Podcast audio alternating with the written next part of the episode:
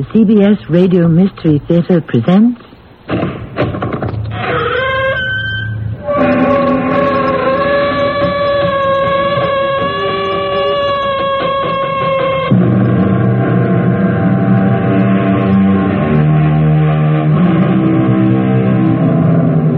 Come in. Welcome. I'm Tammy Grimes. Before television, children entertained one another, often with quite gruesome games, like sitting in the dark and answering the question, what's the most horrible thing you can imagine happening to you? The answer usually involved werewolves, vampires, ghouls, and the like. But I've never found such things real enough to be frightening. I believe the question should be rephrased. What's the most horrible thing that could really happen to you? But they're going to kill me. Well, I can't help you. I've got nothing to work with. But you're, you're supposed to be a lawyer. I'm not a magician. So, you're just going to let them electrocute me? I'm innocent. Can't you understand that? I'm innocent. Not anymore. What do you mean, not anymore? I mean legally. That's the law, Joe, remember? Innocent until proven guilty. But I'm not really guilty. Where's the proof? Proof is nine points of the law. And on your side, Joe, you don't even have one point of proof.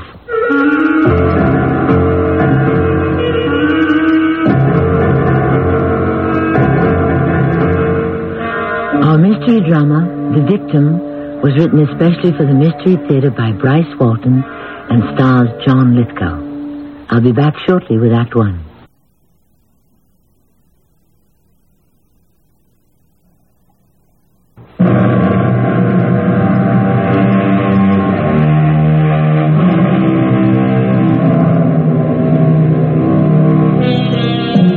This is my idea of genuine horror. To be somehow proven guilty of murder when you are not. To be locked away in a cold cell, alone, friendless, helpless, waiting to die. How many innocent people have been executed for crimes they never committed? How can such rank injustice happen? Here is how it happened to one man. Here is his story in his own words, as it appeared in the Morning Sun Times. I'm Joe Thompson. In the headlines now. My picture in the papers and magazines. But before that Monday night, when my nightmare began, I was Mister Nobody, going nowhere but on over the hill to the wrong side of forty. Old Joe Average. Divorced. Lonely. Average height. Average build. Average paunch. The kind of face you'd forget even while you were looking at it. I'd killed another evening in a restaurant and bar. Got home around twelve thirty that night. Home. One room with a pull-down bed, a closet-sized kitchen, and a television set that wasn't mine. I'd popped another can of brew and was semi-conscious in front of the T V. And there was a knock at the door. Is this any way to greet a visitor? What way? What do you mean? I mean, half-dressed, hair all messed up. Why, you haven't even taken yourself a shave. I wasn't planning on having company. Well, I wouldn't have planned on it either. If I was you, I wouldn't even be at home. So you should have called first. Hey, what's the idea? I'm uh, not a fan of early John Wayne. Nothing funny now. Just uh, stand against the wall, nice and easy. Hey, what are you doing? Risking you for concealed weapons, remember? That's no weapon. That's my wallet. So keep it. It's empty. This whole scene's empty.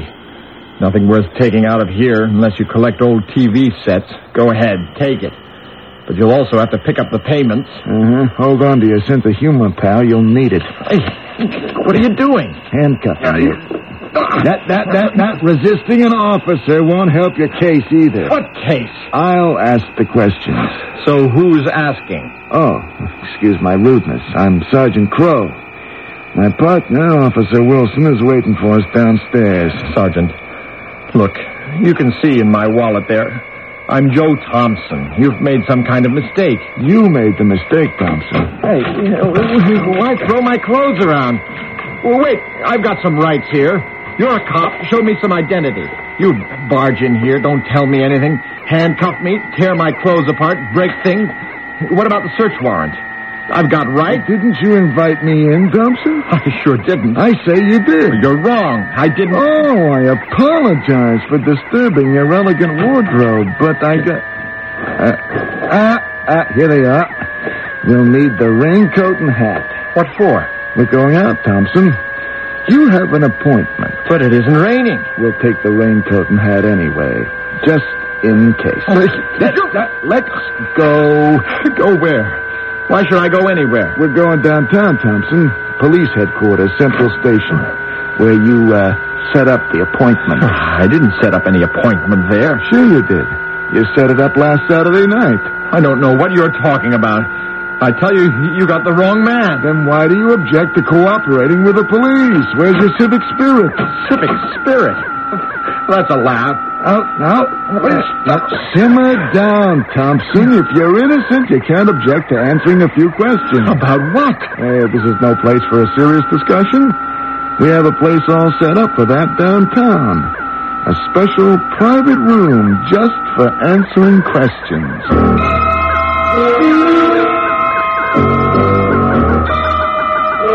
How long have you lived here in Palm City, Mister Thompson? About six months.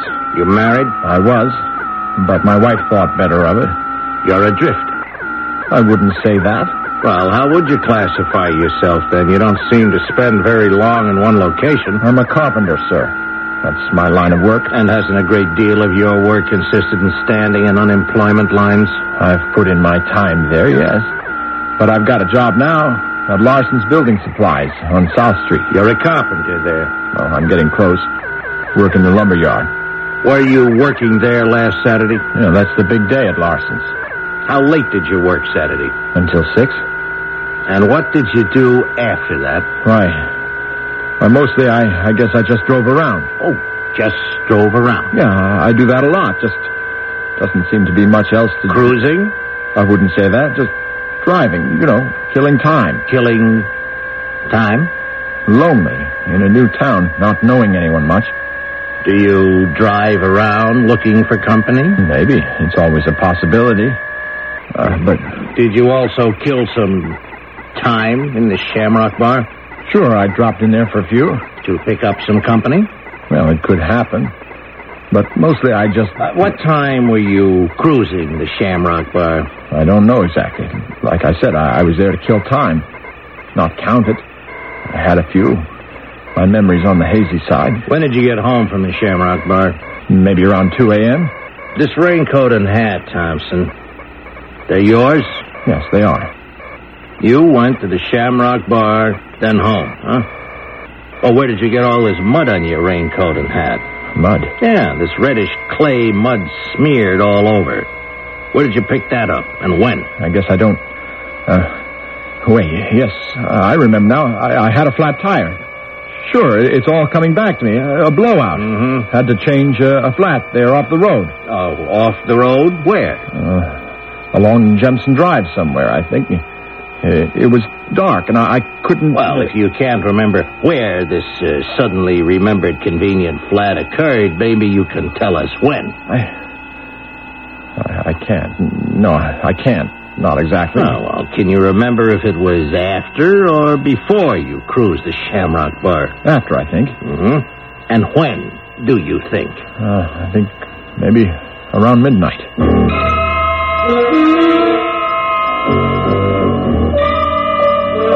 You're Benny Sharp? For sixty-six years, sir. Your occupation, please?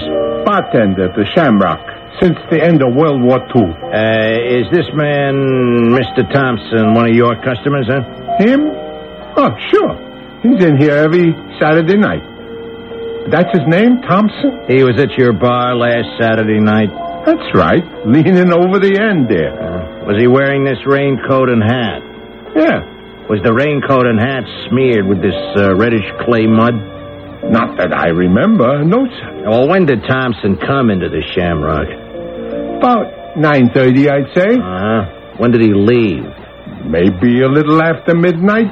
And was the girl Dorothy Logan at the Shamrock bar Saturday night? Yeah, she was. She's there just about every night. And what time did she leave? Around midnight.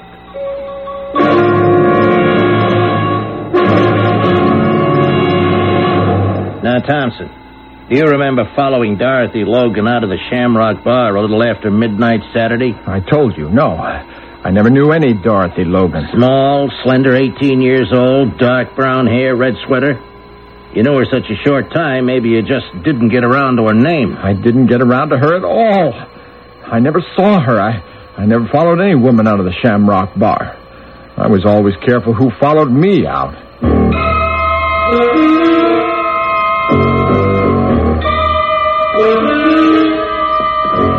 Where are you taking me now? Uh, just down the hall here, Thompson. We have a little, uh... theater set up down here for our guests. Little theater? Right. For bad actors. You've got to fill me in. What am I supposed to have done? You can tell me that much. I can tell you what you'd better do. Call yourself a lawyer. Why? Why do I need a lawyer? Mm. You guys are weird. All sound alike. Who? Me? I never did nothing. I'm clean. A lot of you. Innocent as babes. Some of you really think you are innocent. That's what's really weird. I'm not weird. I am innocent. Uh, here we are, Thompson. Now, just step up here between these two gentlemen. That's right. What is this? You're on stage, pal. Let's say you're uh, trying out for a part. And if you get it, you'll be a star performer. Now, just uh, stand up here, straight and natural. That's a ticket. Now, Miss Travis, please look at the men lined up there. You look at them, study them very carefully. Now, take your time. Now, do you recognize any of them? I'd rather not, but I do. Well, have you seen one of these men before?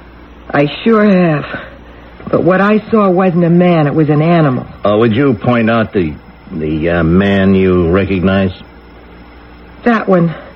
Second from the right there. Ah, uh, you have seen him before? Yes.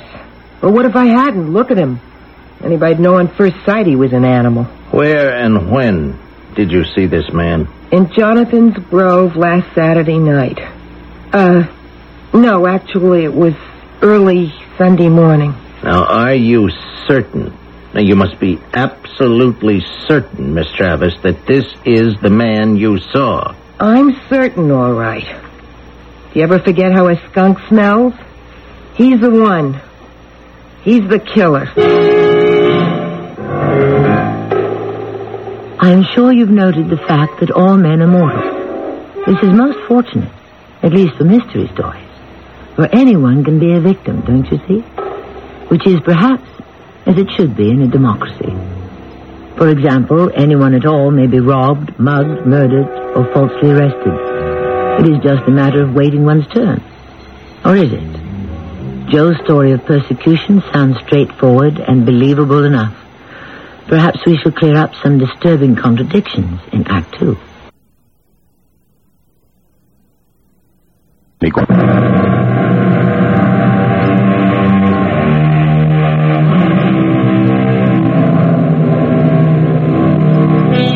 Joe Thompson's continuing story of persecution as it appeared in the Morning Sun Times rings with undeniable conviction.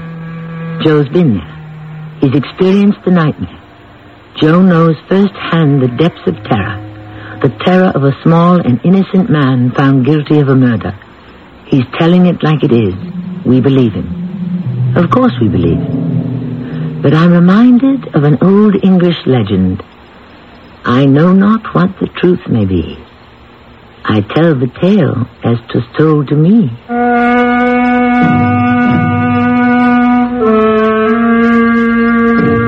I kept telling them the truth. What else could I tell them but the truth? But nobody believed me. Nobody even bothered to listen. Nobody cared. I was presumed guilty of murder. And who cares about murderers anymore, right? Let's care more about the victims, right? Sure, fine. That's just dandy. I'm on the side of the victim. But I was the victim. They couldn't see that, though. All they could see was Dorothy Logan and the need to nail somebody to the wall. You followed Dorothy Logan out of the Shamrock Bar Saturday night or early Sunday morning. You lured her into your car, drove her into Jonathan's Grove and back of the tavern. She resisted your advances, and you killed her. You strangled her with those powerful carpenter's hands. No, I didn't do that. I couldn't we have... No, d- you're guilty, Thompson. Now confess. Tell us the truth. Make it easier for yourself and for all of us. But I'm telling the truth. I never knew any Dorothy Logan. Never saw her, never followed her, never followed anybody. I sure never killed anybody. Evidence, witnesses, and testimony at this homicide court hearing strongly indicates the contrary, Mister Thompson. And that will be all for now.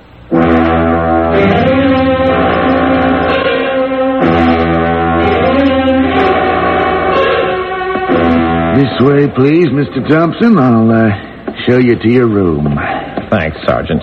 Even set up a reservation. Here we are. Sorry, we have nothing with a view. How about a mattress? Mattress will be along. No mattress cover or bed sheets, though. Why not? Some of our guests have hanged themselves. Oh, wait. Uh, please listen. And believe me, somebody has to. I didn't kill that girl. I couldn't kill anybody. No one in here has ever been guilty. No one's ever killed anybody. But himself. Sure is weird. Oh, forget it. So what's next on the law and order program? Well, your case goes to the grand jury, and like I said, you better get yourself a lawyer. I can't. I, I told you that. I, I can't afford any lawyer. Well, then I hate to tell you this, but you'll be assigned a public defender, a second or maybe third-year law student hoping to learn something, maybe pick up some experience. And what you're getting is a born loser name of Hal Mark.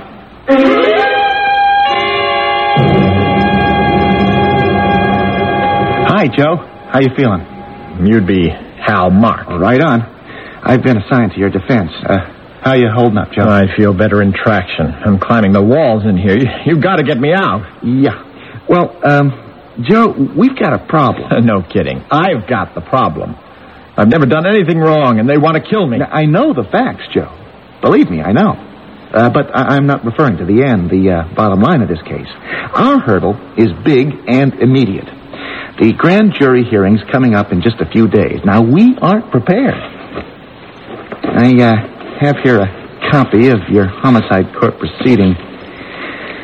Now, I have slept with this report. I've turned it inside out, and it's a hang-up. If you were a doctor, I'd figure I had terminal cancer. I got to level with you.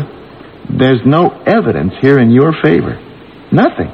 You're supposed to find something. Well, you give me something to work with. Like what? I didn't kill Dorothy Logan. I wasn't there. That's I... it. You see, your word. That's all there is. We have to have some positive evidence, some some kind of alibi, witnesses, uh... Okay, like, um, maybe someone saw you changing that flat tire. Someone stopped to offer a hand. Anything. And there wasn't anybody. Nobody stopped. We're just driving around? Who knows? Did you, um, did you stop for gas somewhere? A, a filling station attendant? No, I didn't need any gas. Oh, boy. You know, I can see just one way out for you, Joe. Don't tell me. Plead guilty. What? When you go before the grand jury, plead guilty. Throw yourself on the mercy of the court. Mercy? What mercy? They want to kill me. I can't help you. I got nothing to work with. But you're supposed to be a lawyer. Well, I'm not a magician. So you're just going to let them electrocute me? I'm innocent. Can't you see? Can't you understand that I'm innocent? Not anymore. What do you mean, not anymore? I mean legally. That's the law, Joe. Remember? Innocent until proven guilty. But I'm not really guilty. Well, where's the proof? Proof is nine points of the law. And on your side, Joe, you don't even have one point of proof. Now, I'll stick with you to the end. I'll try to dig something up, but... Oh, uh, spare me. I don't blame you for being uptight, I understand. If I was in your shoes, I'd be shaking in them forever. But you're not getting rid of me. I'll be there at countdown. So stick around. Take notes while they cut me up. And hope I last until your final exam. Hey, Officer Crow. Yes, sir? Yeah, what was the defendant's attitude on the night you questioned him at his apartment? Oh, his attitude was very hostile, very uncooperative. Mm-hmm. He resisted arrest. He, he insulted an officer. What officer? How? Oh, me, sir. He accused me of not telling the truth. Uh, you found uh, this raincoat and hat in his apartment, huh? Yes, I did. Well, have laboratory tests been conducted on his raincoat and hat? Yes, they have. Hmm. What were the results of the analysis? Well, the mud found all over the raincoat and hat is identical with the mud found on the body of the murder victim, Dorothy Logan. There's no question. My memory's never failed me in sixty-six years, and I remember him being in the Shamrock drinking at my bar Saturday night. And you still remember when he left? About midnight. And you still remember when Dorothy Logan left, huh? About the same time. Maybe a little before. I get a lot of customers on Saturday night. And uh, when the accused left the Shamrock, you didn't see any mud on his coat and hat? Not that I remember. Helen Travis, uh, you said you were parked in Jonathan's Grove Saturday night or... Uh, Early morning, a little after midnight? Yes, sir. I was parked in there with a friend. Mm-hmm. It was after midnight, but I'm not sure of the time. My friend and I were, you know, marveling at the sky, the stars all out. Mm-hmm. Such a pretty night for a while. Uh, will uh, you describe what else you saw that night, Miss Travis? I mean, other than the constellations. I can't hardly even think about that horrible night, but... Okay, I'll try. Yeah, well, I thank you, Miss Travis. Uh, please, proceed. Well, we're parked, my friend and me, admiring the heavens, when this beat-up old heap of a car drives in, parks just a ways from us, no more than fifty feet or so. And I couldn't be mistaken about what I seen. I mean, no way. The moon was full and bright and all those stars out. I mean, it was his, Mister Thompson's car, all right. I'd know that old heap with a rubbed-out blue color anywhere. He didn't see us, I guess, on account of our car lights not being on, and we're parked in close alongside a mulberry hedge, but I seen him clear enough. The way he came out of that car into the moonlight, dragging that poor girl, and the way she was screaming. We were afraid to go over there and try to help or anything. I'm ashamed to say it, but... we were afraid. But after he drove away, we went over there, and and she was dead. And all that blood. Well, why didn't you report this earlier, Miss Travis? Why wait until Monday to call the police? We were just too scared, I guess. Afraid to, you know, get involved. But it wouldn't leave us, uh, me, alone. I just kept thinking about that poor girl, and what if it had been me? So I called the police, described the man I saw, and his car, and his license number. How can we fight eyewitness testimony like that, Joe? You're supposed to find a way. Well, can't you come up with something, anything, to show that you were someplace else? No way. How often does this happen to innocent people? I can't say. And I wouldn't want to guess, Joe. I am telling you again. Your only chance to save your life is to plead guilty. Throw yourself on the mercy of the court. Hope for a second-degree verdict. You really think I'd do that? Admit being a murdering fiend when I, I never hurt anybody. You're hurting. You're hurting me, man. Let us go. Are you crazy? You cra- is everybody crazy? Let go! You want to kill me, too? You, too? See? You do believe I'm guilty. You miserable shyster. Why not kill you, too? Why not? I can only fry once. Isn't that the line? I can only fry once. Well, I am getting out of here. Crazy, man. You are crazy. Well, you may be right. Yeah. Could be. Joe, you have got nothing on your side. No witnesses, no alibi, no money. Look, I checked out the Travis dame. She's okay. A waitress at Al's Diner. And that eyewitness account of hers is bad. Real bad. And you've got the whole judiciary system of this town against you. How's that? Well, it's corrupt. It's greedy. The D A is ambitious. He wants as many murder convictions as possible because he's going to run for state prosecutor. And what's more, the months of May, June, and July are called the lethal season. A lethal season? Yeah. More murders occur during hot summer months. Courts get overloaded with killers. They got to be cleared out as soon as possible. Yeah, could be it's me. Could be I've lost my marbles. You... Are you serious? Maybe she did see me kill that girl. And I don't remember because I'm some kind of split psycho. You mean a split personality? A schizo killer like Jekyll and Hyde? Oh. Hey. You mean it. You want me to cop an insanity plea? I... No. Wait. What if I'm not crazy? Well, so what? You do a little time in a funny farm and go free. But it's bad enough already. Being guilty when I'm not. Do I have to go crazy, too? When maybe I'm no crazier than anybody else.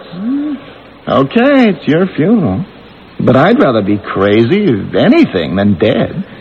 If I'm not crazy, what is it? Do I have some fiendish double? Mm, possibly.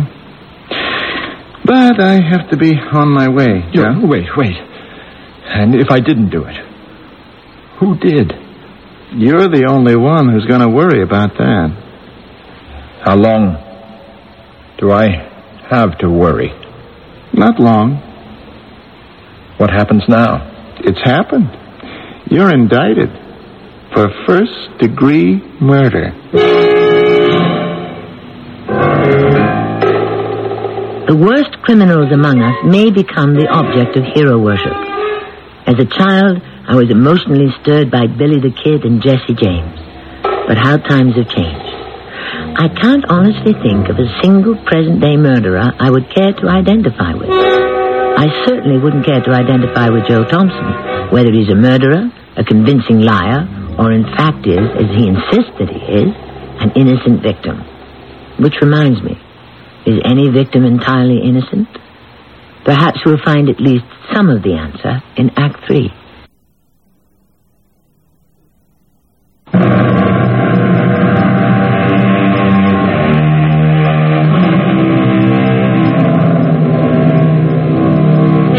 People still insist on reading newspapers and listening to the news.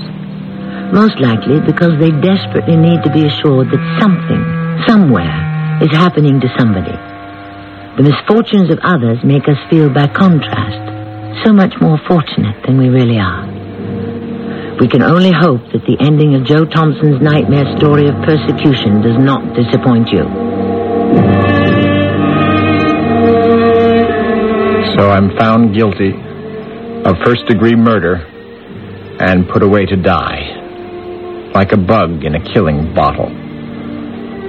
My only company was hopelessness and fear. I'd wondered if everyone else was right and that I might be crazy. Now I began to fear that I was going crazy in that isolated cell, waiting, knowing when and where and how I was to die, and knowing I was helpless to do anything about it. And one night, I woke in a cold sweat, thinking of a name, a name. That might mean a last faint chance for salvation. Mister Sam Ferris. Ferris? Yeah, he says he has an appointment to see you, Joe. Oh, yeah. Sam Ferris. Almost forgot. I... Here you are, Mister Ferris. Make yourself at home. Uh, thank you, Sergeant. I prefer larger quarters. I didn't really think you'd come, Mister Ferris. I wondered if you even got my letter or... Or read it. Oh, I read it all right, but uh, before committing myself, I had to review your case. Uh, oh, uh, Sergeant, would you kindly excuse us? Oh, sure. Uh, pardon me, Mister Ferris. Uh, take your time. Now, call out if you need anything. Uh, maybe you'd like some coffee? No, no, no, no. Just some privacy. Oh, right, Mister Ferris. You got it. Here, Mister Ferris, you, you, you want to sit down? Why not? First off, Mister Ferris... Uh, Sam. I, I gotta say first that I'm innocent. Believe I'm innocent. Like I said in my letter, I, I never... I couldn't have killed that girl. I've never been in Jonathan's Grove. Never heard of that girl or, or seen her before. You gotta believe me now. Say you believe me. Do that or it's off. No talk, no nothing. Forget it. No, no, just just cool down, Joe. Just cool down. Now, how did, how did you get on to me? I dreamed about you. I mean, I read a magazine story about you once, and and I remembered in my sleep here. The lawyer of last resort. The man who goes to bat for the little guy who's been written off and doesn't have the chance of a moth in a blizzard. You've pulled off miracles in the courts. I figured you could pull off the biggest miracle of all time and help me. Well, no miracles, Joe. It's just evidence, facts, and uh, the right of every man to equal defense before the law.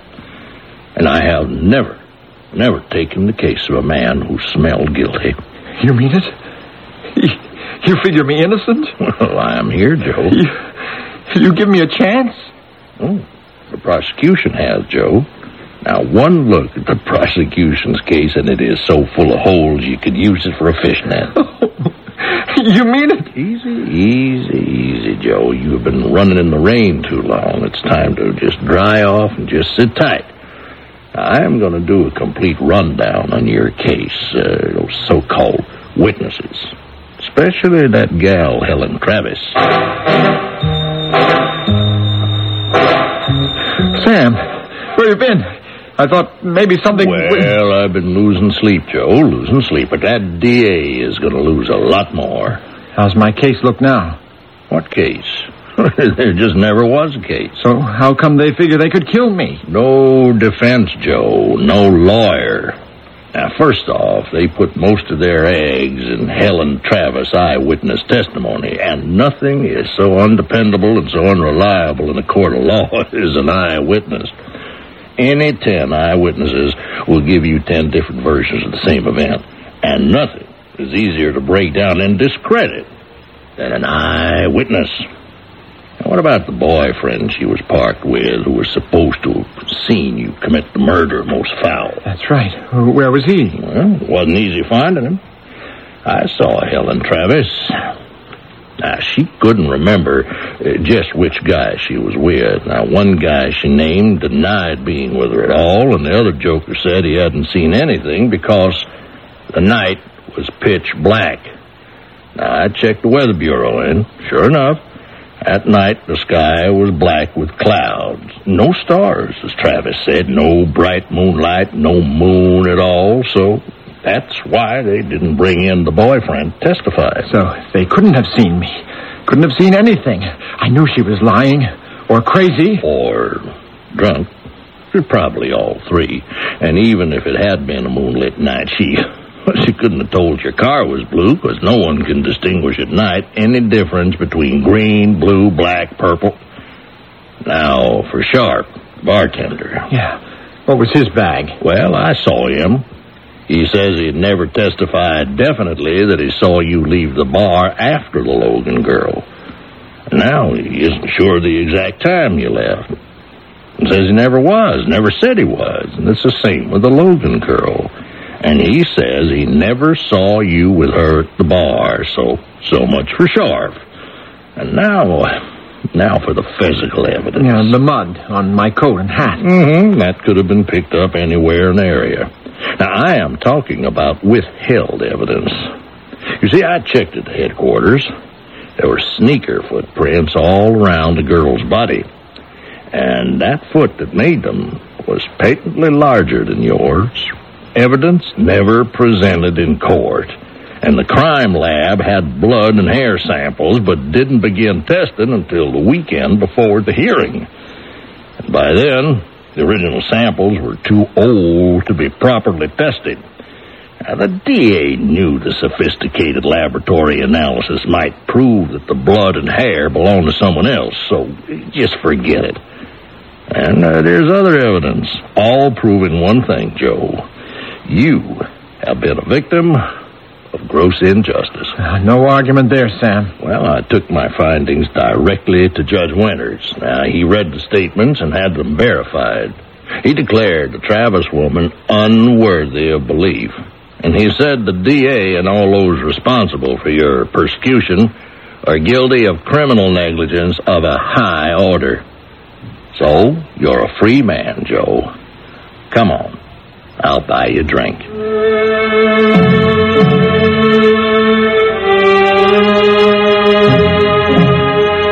So there, on the razor's edge between life and death, I found salvation. How many other innocents have been unjustly condemned? No one knows. I only know that I could be dead and buried in a dishonorable grave for a crime I could never have committed. I only know that eternal vigilance is still the price of liberty.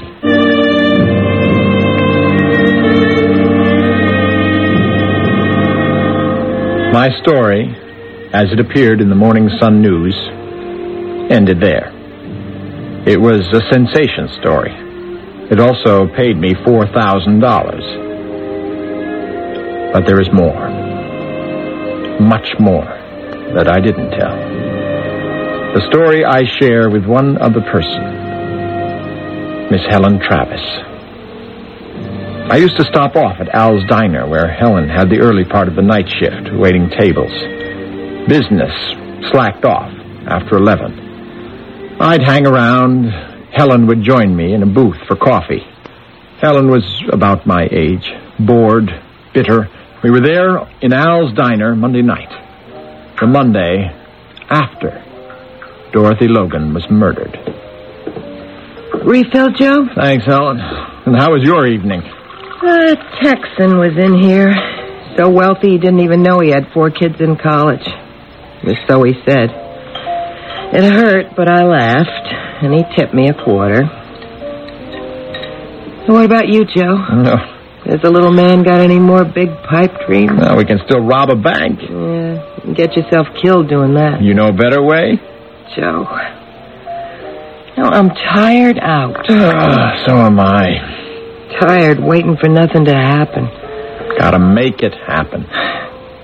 Tired reaching for the sky and getting it right in the teeth. I'm tired hating myself because I'm a bust. I just want to accept myself and live with it. We're not cut out to be gracious losers, honey. Gracious winners have more fun. Huh. Pipe dreams. We're over the hill, Joe. It's finished. Maybe only the astronauts can have the moon, but we can shoot at it. We ought to make it a good ride anyway. Huh. Even if it's all downhill? No, everybody's on the toboggan ride. You're a funny cat. Oh, hot air, but I like to listen to you yak. You almost make me believe all over again in the big bufola. Ah, they're out there grabbing it every day, Helen. Why not us? I just feel burned out. Wow. Wasted like an old rack at the thrift shop. Like, yeah, like that girl that was murdered Saturday night. Oh, another one? Don't you read the papers? Oh, who needs more bad news? Oh, here. It's all over the front page. Girl hung around at the Shamrock bar, Dorothy Logan. Mm. Just a kid into the city looking for, you know, Lord knows what, one of our dreams, the brass ring you're always yakking about. So what did she get? Murdered. In the mud. Squashed like a bug. Wasted. Only difference between her and me is it's taken me longer. Ah, oh, that girl, that night, Joe, gives me the creeps. Oh, why the creeps? It happens every night. Not right in front of your eyes. What? I was there where it happened, when it happened. I was so bored Saturday night, I took a ride with an old boyfriend. If you saw him, you'd know how really bored I was. Anyway, he parked in Jonathan's Grove. That girl was killed a few yards away. I know the spot. And about the same time we was there. But you didn't see or hear anything? Oh, no. Yes, you did, Helen. You saw and heard it all. No, it was dark. No, I... no, it wasn't dark. You saw it, honey. You saw the killer's car. You remember the license plate. And you know the killer. I do? Yeah. You're looking at him. Hey, you sure could have fooled me. I figured your limit was pulling wings off butterflies. No, no. I mean, that's what you're going to phone up the cops right now and tell them. You're going to describe me, my car, give them the license plate, and, and tell them you saw me murder Dorothy Logan. Hey, sorry, Joe, you're gone. Gone round the hill. You just gave me the idea. The big one, Helen. The first and last big one of our life, honey. Because if they're big enough, one is all you'll ever need. Now, now listen. And, and, and do what I tell you. And all you have to do is stick to your story. And when it's over, we cash in.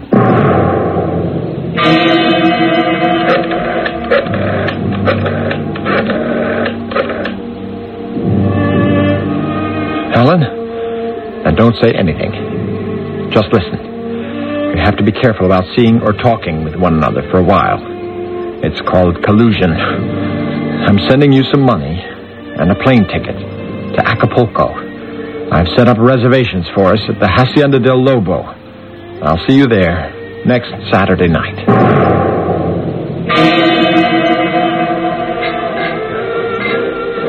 Joe, you wouldn't kid me. I never did. Haven't we got more walking around money than we ever had in the bank? Boy, it was a nightmare. I wouldn't go through that again for the key to Fort Knox. Who needs Fort Knox? What happened? Sam Ferris and I sued the city, charged that I was subjected to false arrest, unlawful imprisonment, illegal search and seizure, malicious persecution, loss of job, damaged reputation, cruel and unusual punishment, mental torture, and you name it. What does all that add up to? Two million bucks, honey. Oh. Oh. And the golden bacon. Wow. Hey, you okay? I, uh, I feel dizzy. That's not dizzy, Helen. That's flying. Here, drink this. You look a lot younger, especially when you smile. You know, Joe, when I first saw you flaked out in Al's Diner, I figured you had about as much life in you as a window dummy and weren't nearly as handsome. I've changed. You're beautiful, Joe Thompson. Just beautiful.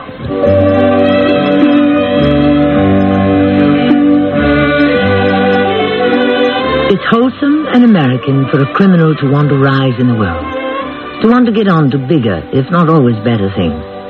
However, I hope this success story doesn't inspire you to do likewise.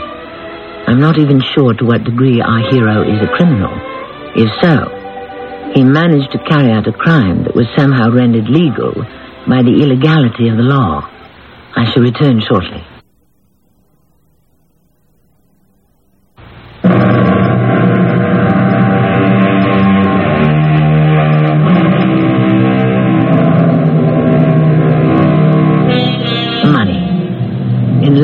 Quantities, it is frequently appealing.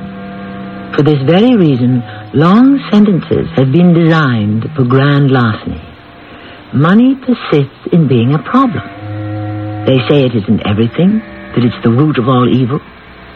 Then there are those who consider it eminently worthwhile, or who at least feel that they deserve the chance to decide for themselves, whatever the risk. I should like to look in on Joe and Helen Thompson one day, and perhaps find out if it was worth the cost. Our cast included John Lithgow, Russell Horton, Terry Keane, and Earl Hammond. The entire production was under the direction of Hyman Brown.